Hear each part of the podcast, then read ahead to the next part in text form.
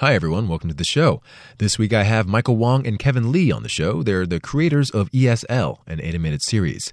They're currently working on a pilot and a whole first season so they can pitch it to production companies.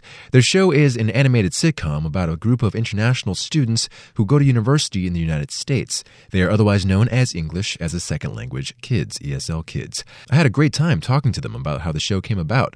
So without further ado, let's get to it.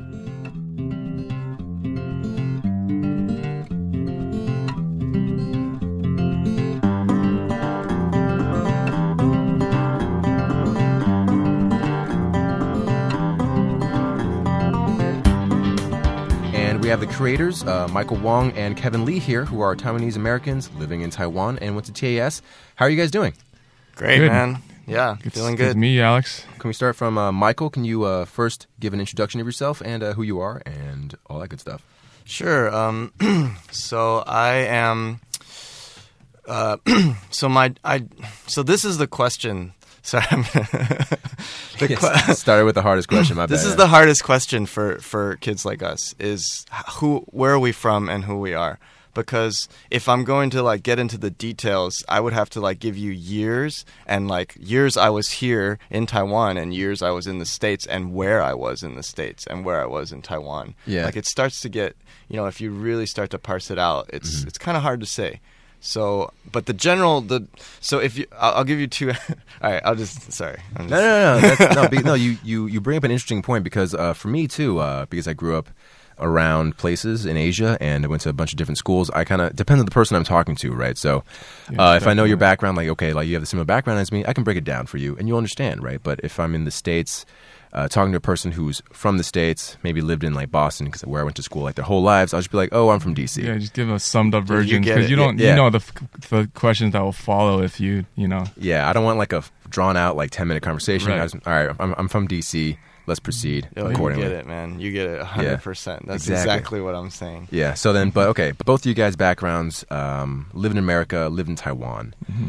Because of that, you drew upon those experiences and created the show ESL. Can we talk a little bit about your backgrounds first? I guess just like how that was growing up in both America and Taiwan and like, you know, the comedy in it or, you know, maybe like the hard parts of moving around and trying to assimilate. Kevin? Sure. So I think Michael and I have a little, our experiences are similar, but it's still a little different in some ways in that I never really grew up in the States. I never really lived there.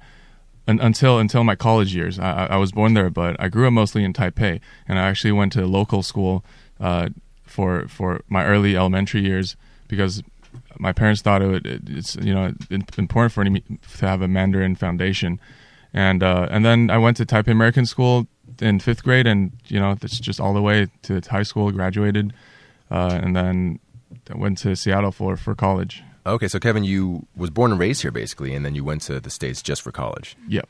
Okay, and how was the culture shock there? Because you went to TAS, and it is an American school, but it is, it's far different from living. Definitely, in the States. and I had to. I didn't find that out until I was actually in college, and you know, the first day, you know, orientation started, and I thought, you know, transitioning from an American school in Taipei to an American college, it you know, just the same thing, right? But I realized it's funny because I actually spoke more Mandarin in the 4 years in the States than I did at TAS in Taiwan. Really, I didn't mean for that to happen. I just naturally hung out with you know the Taiwanese kids who were studying abroad.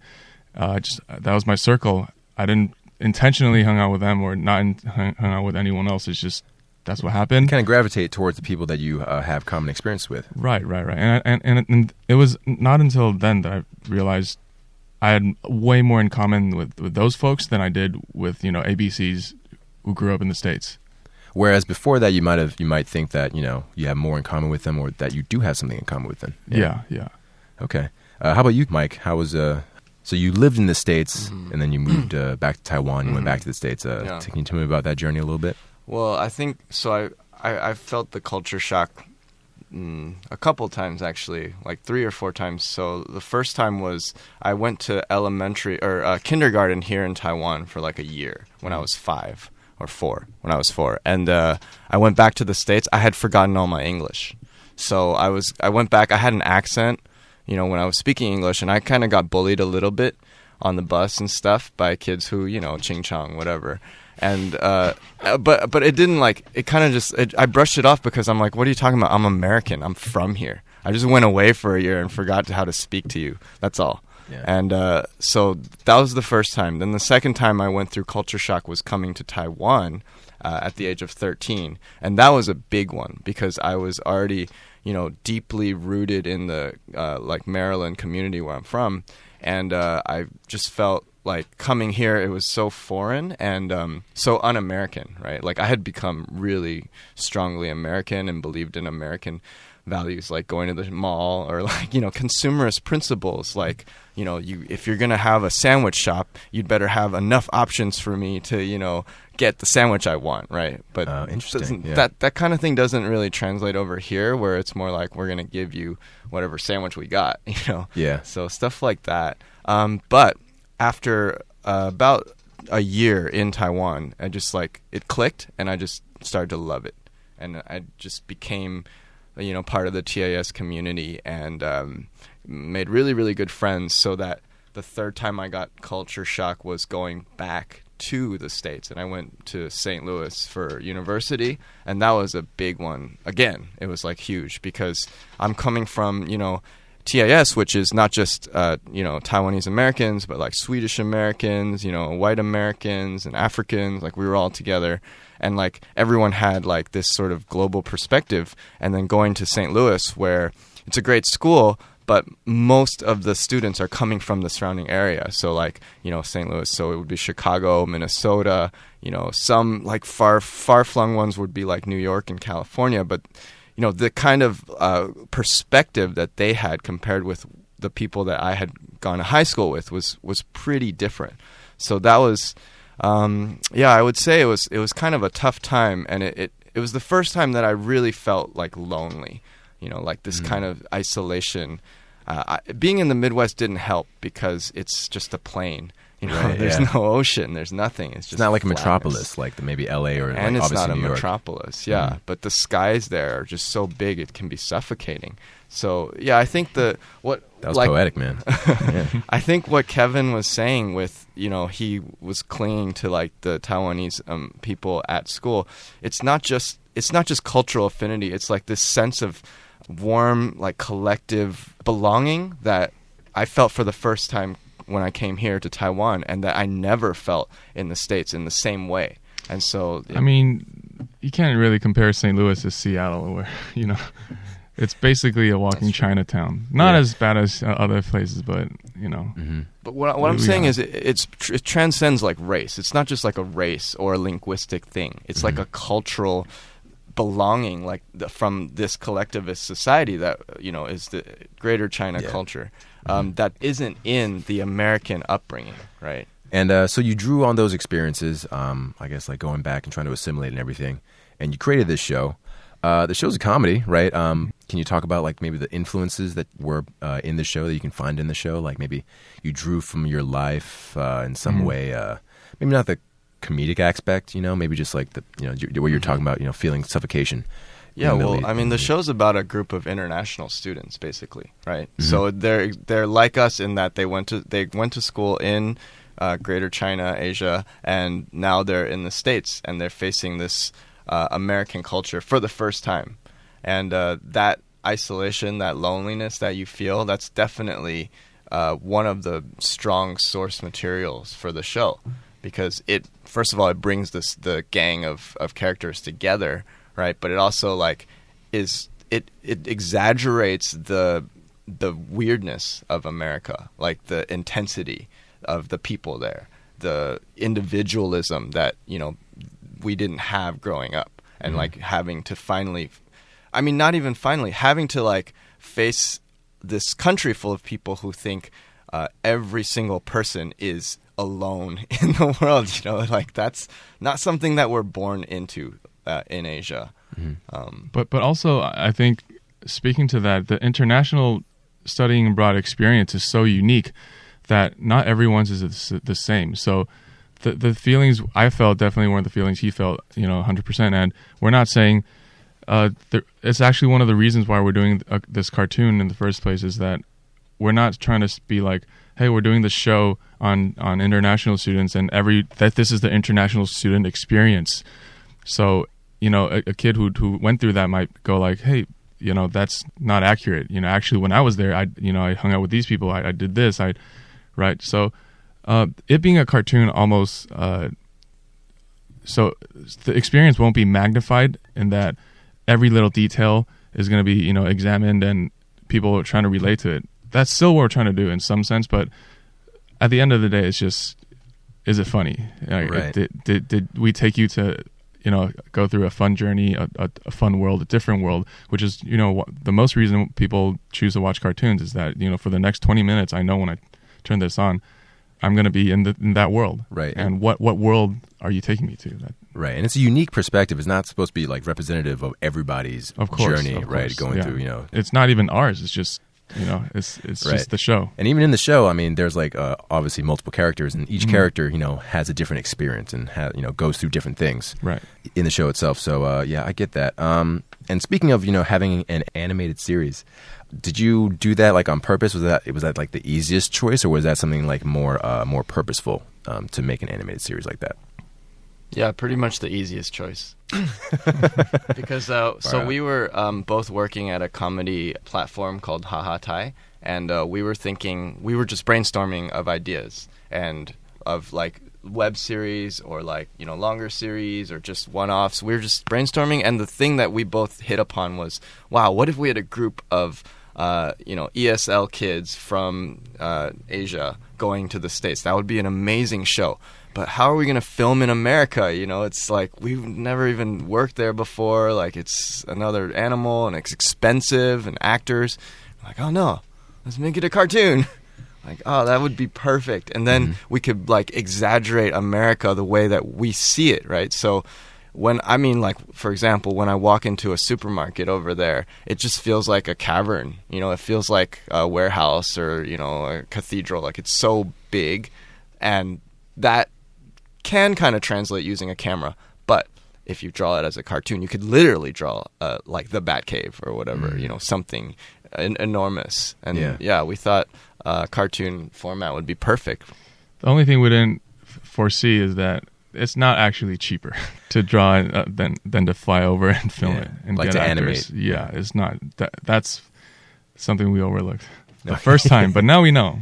Yeah. And we're still sticking to that and animation. Well, I mean, yeah, it's not actually cheaper if you're talking about professional level comparisons between professional level animation and professional level filming. But we could do it, which is what we did with our Kickstarter, is that literally Kevin drew and I animated this 2-minute trailer.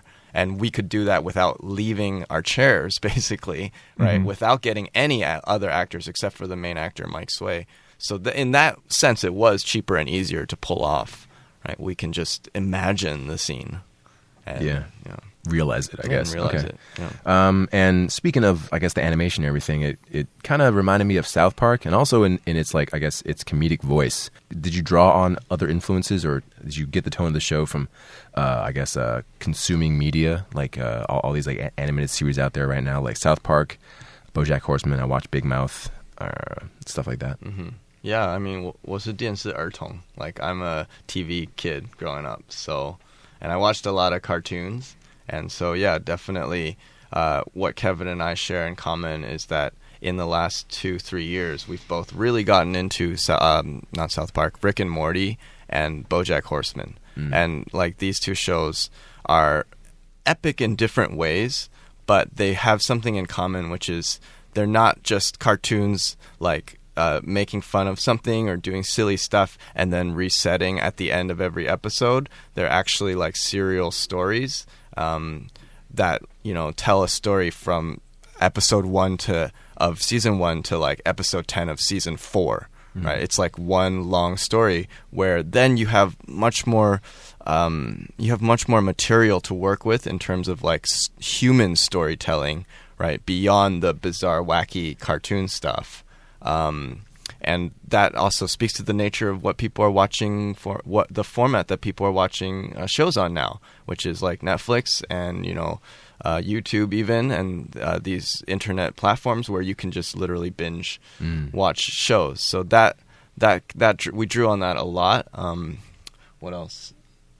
To kind of tangent off that is that what people see on the Kickstarter right now, this trailer we made, it really doesn't showcase, you know, the full scope of the show we want to go for, which is, you know, Rick and Morty, BoJack, right? Like, their episodes really are driven by human stories, right? By very real themes and elements in life.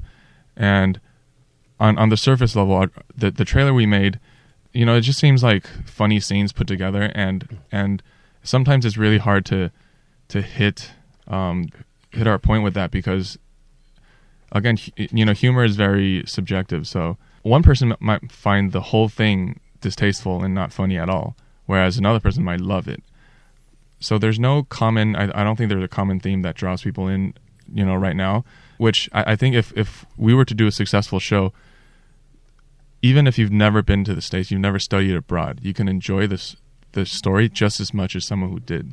And that's what we're trying to go for, it, which is, you know, Rick and Morty. We no one can relate to having, you know, a crazy science grandfather, mm-hmm. genius grandfather, but everyone can enjoy the show, right? Because of the character development and I guess the human aspect of the show. Mm-hmm. So you're trying to go through that. I guess like there'll be one long arc of character development with, you know, spikes of adventure and right. hilarity in between.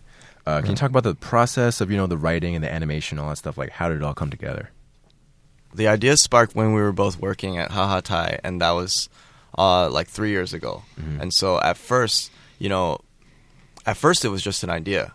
But as Kevin and I continued to work on other filming projects, we kept coming back to it. Like, we kept being like we did a series for Chinese platform Youku, where we traveled to Brazil and Los Angeles to film some gamer events. Like esports, but during that time, all the time that we spent together, you know, throwing around ideas, coming up with funny stuff, it always would come back to ESL. Like, yeah, but if someday we could make ESL, wouldn't that be the best? And then eventually, that turned into like starting to take notes.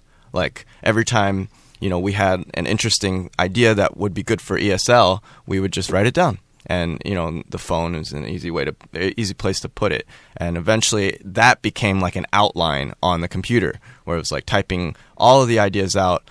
It kind of like scattered, right? But eventually that slowly became like a full-on outline, and then a script.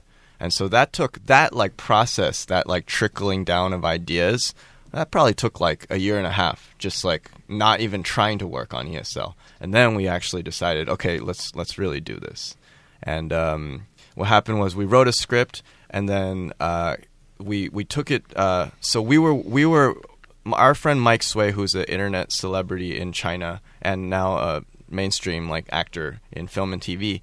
He asked Kevin to go over there and help him out with shooting some funny skits. Right. And at that time it was one of the periods we were, you know, we stopped on working on ESL. And so I was there with Mike. We were talking about doing some skits, you know, filming some videos with him. And then that was when I decided to not really pitch him, but we, you know, we're sitting around just hanging out, having a few beers, and I pulled out my computer and read him the script. And at that moment, he was really captivated by it. He loved it, and he said, "Yeah, we genuinely, like, we got to do this someday." That was the moment for me that I, you know, like, what is this all for? Why am I here doing videos, doing film, if I'm not doing my passion project? Right. That like cemented like your desire and will to right. to carry this through. Right. And you know, I remember calling him from the airport, like, "Yo, whatever you're doing right now, drop it. We got to go for this. We got to go for this once and for all. You know, otherwise we're just going to sit around and, you know, 10 years going to pass by and we're still taking notes." Yeah. So, and regret, right? Yeah. And then, mm-hmm. and then we sat around for another year. So. Yeah. And then by that time, we're not going to, the show we do isn't going to be about international students. It's going to be about, you know, trying to make it in the film industry and failing. Right. That's the story we're going to tell by then. how did it come, like the animation and the voice acting, like how fast did that come along? And like I said, we then literally not sat around, but we did other stuff, right? Mm-hmm. But yeah, when that happened, that cemented that we were going to do it. And then we slowly, because we had to wait also for Mike Sway because he's busy. And so eventually an opening came and we said, please come to Taiwan. And he luckily had his own like idea of a project that he wanted to do. So he did come. Mm-hmm. And we, sat him down. We like forced him to do the voice recording on the script. And then we did his project. And then what we did was we did an edit of the voice, right? Then Kevin put in the voice for Brian, and we got some other voices from our friends, and we recorded the voice, and we did a short animated proof of concept, which was like a 3-minute, very, very rough thing. The reason that... So at that point, we were just thinking, okay, we just want to make something that we can then show people, right? It doesn't have to be good. We're just going to try... we're going to try to do what we can rather than sit around. And so we went on YouTube and we looked up how to draw cartoons and literally watched like 2 or 3 of these videos and took out notebooks. Kevin went out and bought some notebooks and some pencils. And so it was just like that. You just erasers. Taught yourself and did it. Yeah, we just like, I was still like, are you sure we can't just hire an animator and illustrator? I mean, I'm looking at my drawings. I'm going like, yeah, I haven't like sketched in 10, 15 years, like, what about the animation? He's like, no, I got it. He just said, I got it. And I'm like, okay, if you have that, then let's just do it. Okay. How hard was the animation to learn? The actual animation was not that bad, but that's because I had done Flash before and I had been editing video for like 10 years. So, it kind of just like flowed from that. Plus, YouTube is an incredible resource for stuff like this. It's actually, I mean, I remember saying to Kevin during this process, like, man, people can do anything now. Like, literally, our potential is limitless because of the internet. Like, we can just. Everything is within our reach. Yeah, and being able to learn anything or find something. Yeah. So that's It was so the first rough animation we did came out of that, and it took 2 months. The first one. It took about 2 months, and we did this rough animation, and then we started like throwing it around, pitching it around, and at that point we decided we needed to rewrite the script entirely. So, oh really? Yeah. So what was like the initial concept or conceit of the? I mean, the show? It hasn't changed that much, but different characters have been coming in. We've been like slowly molding the characters. The characters have like been coming to life, right? Because originally it was just Billy and Brian, and Billy was the guy who's sort of somewhat modeled on Mike Sway in that he's like a hustler. He's like, fast talking. He likes hip hop and he wants to just be a successful human being, like at the top of the heap. So whatever, he wants to be Elon Musk. He wants to be Bill Gates, right? Mark Zuckerberg, all rolled up into one. And Brian is like the opposite of him, where he doesn't want to do anything except for stay in his room and play video games. But from there, we've really, really gotten deep into who these characters are, like who their parents are, like why Billy's dad, where did Billy's dad go his whole life, stuff like that, and also like what's really driving Billy, at the heart of Billy, and that's the kind of thing that didn't happen overnight, and that is still continuing to happen. It's like he's alive now, and he's like starting to grow up a little bit, and he's maturing, and that's the stuff that. Man, you can't really replicate, or you can't really like rush. Speed that. Yeah, you can't really rush that part. And I think, a lot of shows probably. I think we're really lucky in that we didn't have any sponsorship or investment up until now. Right. Because we were able to do other projects, but continue to think about this and let it kind of grow on its own. Mm-hmm. And even through this animation process, which especially the actual animation on After Effects is a lot of grunt work. A lot of like repetitive movements, not that creative, but the fact that I spent, 2 weeks just like animating mouth shapes, that gave the idea a chance to like take form and kind of 发酵, how do you say that? Ferment. It gave it a chance to ferment in my head, right? Whereas if this were a deadline and there was an investor and it was like, you guys have to finish the pilot, we would have rushed it. And I mean, I'm glad that we've been taking this time. It's a better show because of it. Right. Mm. So this show is dealing with stereotypes. Is there any worry in your mind about any sort of backlash or maybe offending people or maybe not getting it quite right or like anything like that? Definitely. Of course, yeah.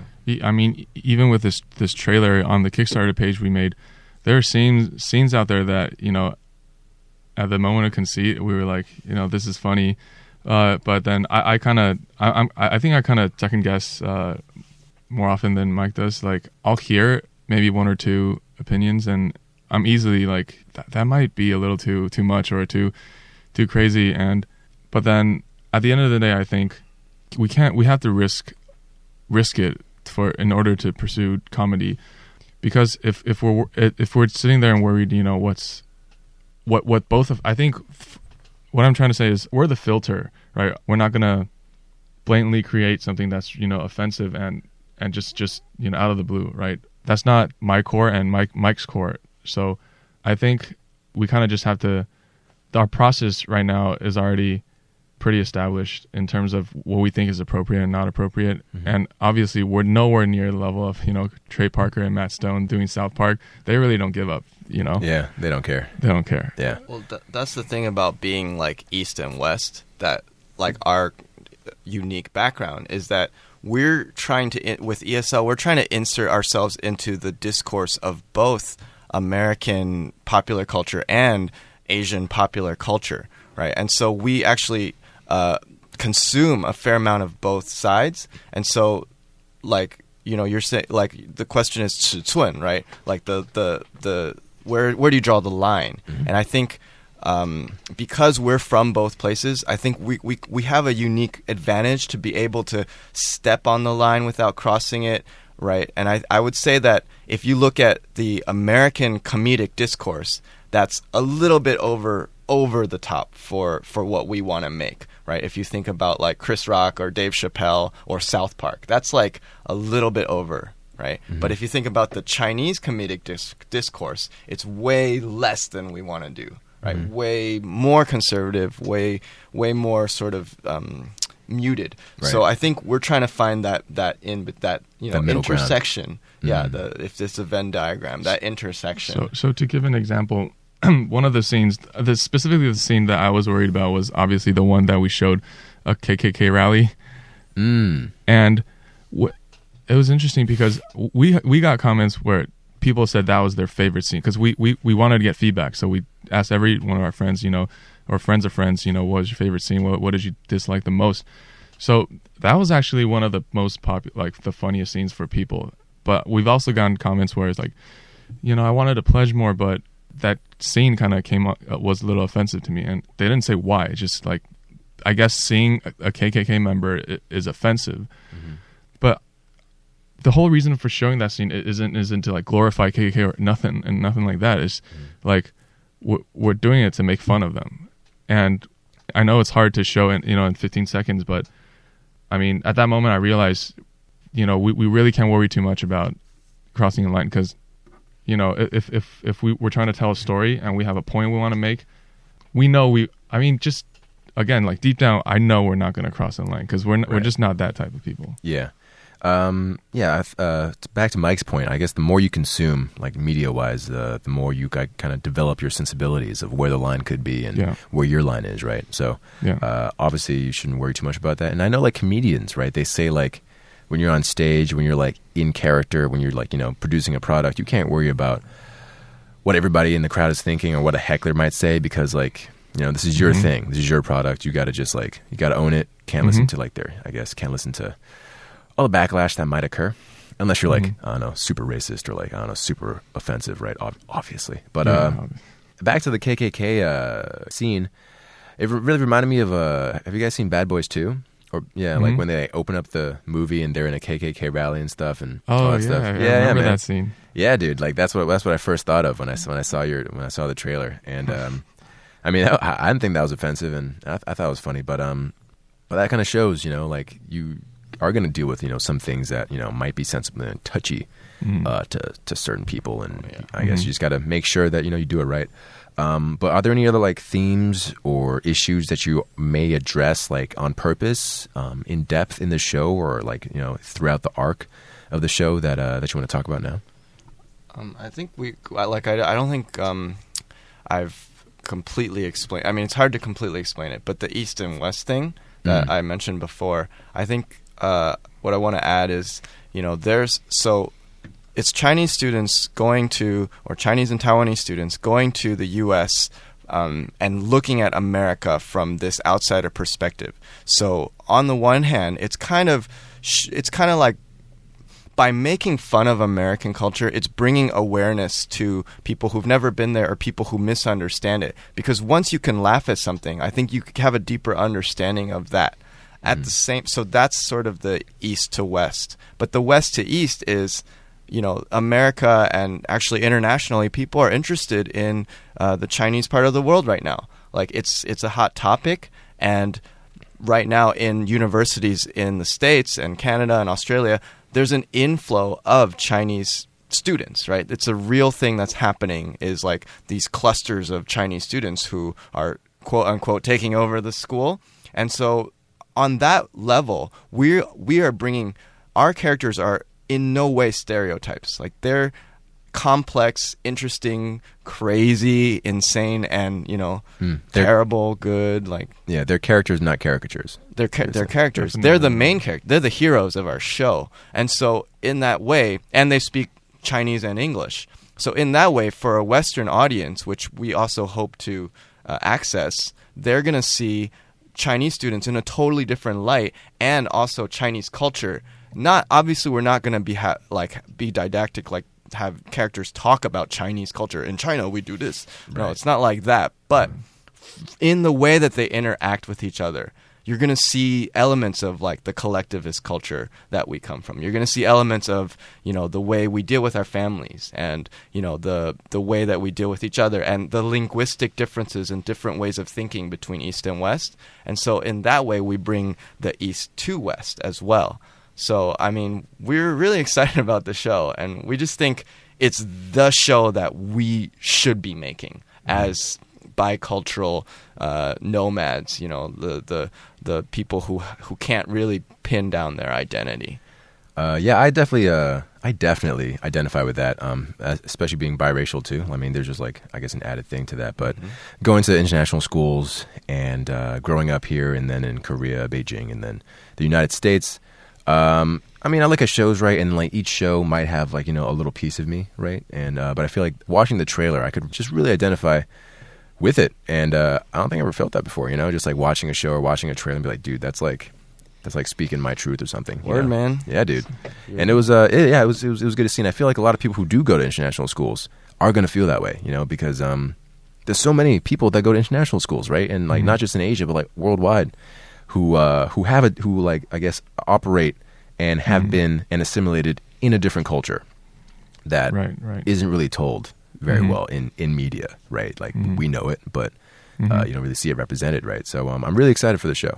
And awesome. So do you have like a not deadline, but do you have a date or a time when you think like you might be able to get like the full first episode out versus the full season and so on and so forth? Well, right now our Kickstarter is about to end, so by the time this airs, I think it would have ended. Yeah. But we're pretty, you know, regardless of the outcome, we're pretty dead set on making this pilot, and we've already been exploring different options and how to make that happen. And I think, you know, there's no certain time deadline for us per se, but you know, we're gonna set a good 3 months. We're gonna set 3 to 4 months that we're just gonna be completely dedicated to making the first episode, and making it the right way. And I think, starting from now, we're going to make that happen. And we're going to use that first episode as you know, hopefully the biggest selling point, because that's the first time we get to tell the full story on what this show is about. You know, it's more than just gags and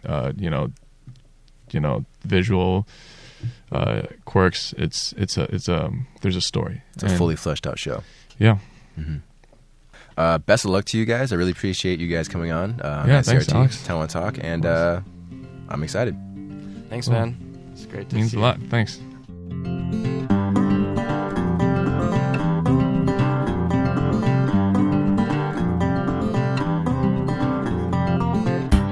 Hey, everybody. I hope you enjoyed our conversation. Keep your eye out for their pilot, which hopefully will be ready later this year. And if you're interested in project management in a startup culture or have animation experience, check out their Facebook page. They're hiring people to help make their vision. A big thank you to Michael and Kevin for coming on the show, and thanks to Tiffany and Eric for putting it on my radar. Thanks for tuning in to Taiwan Talk, brought to you by ICRT FM 100. I'm Alex Lewis.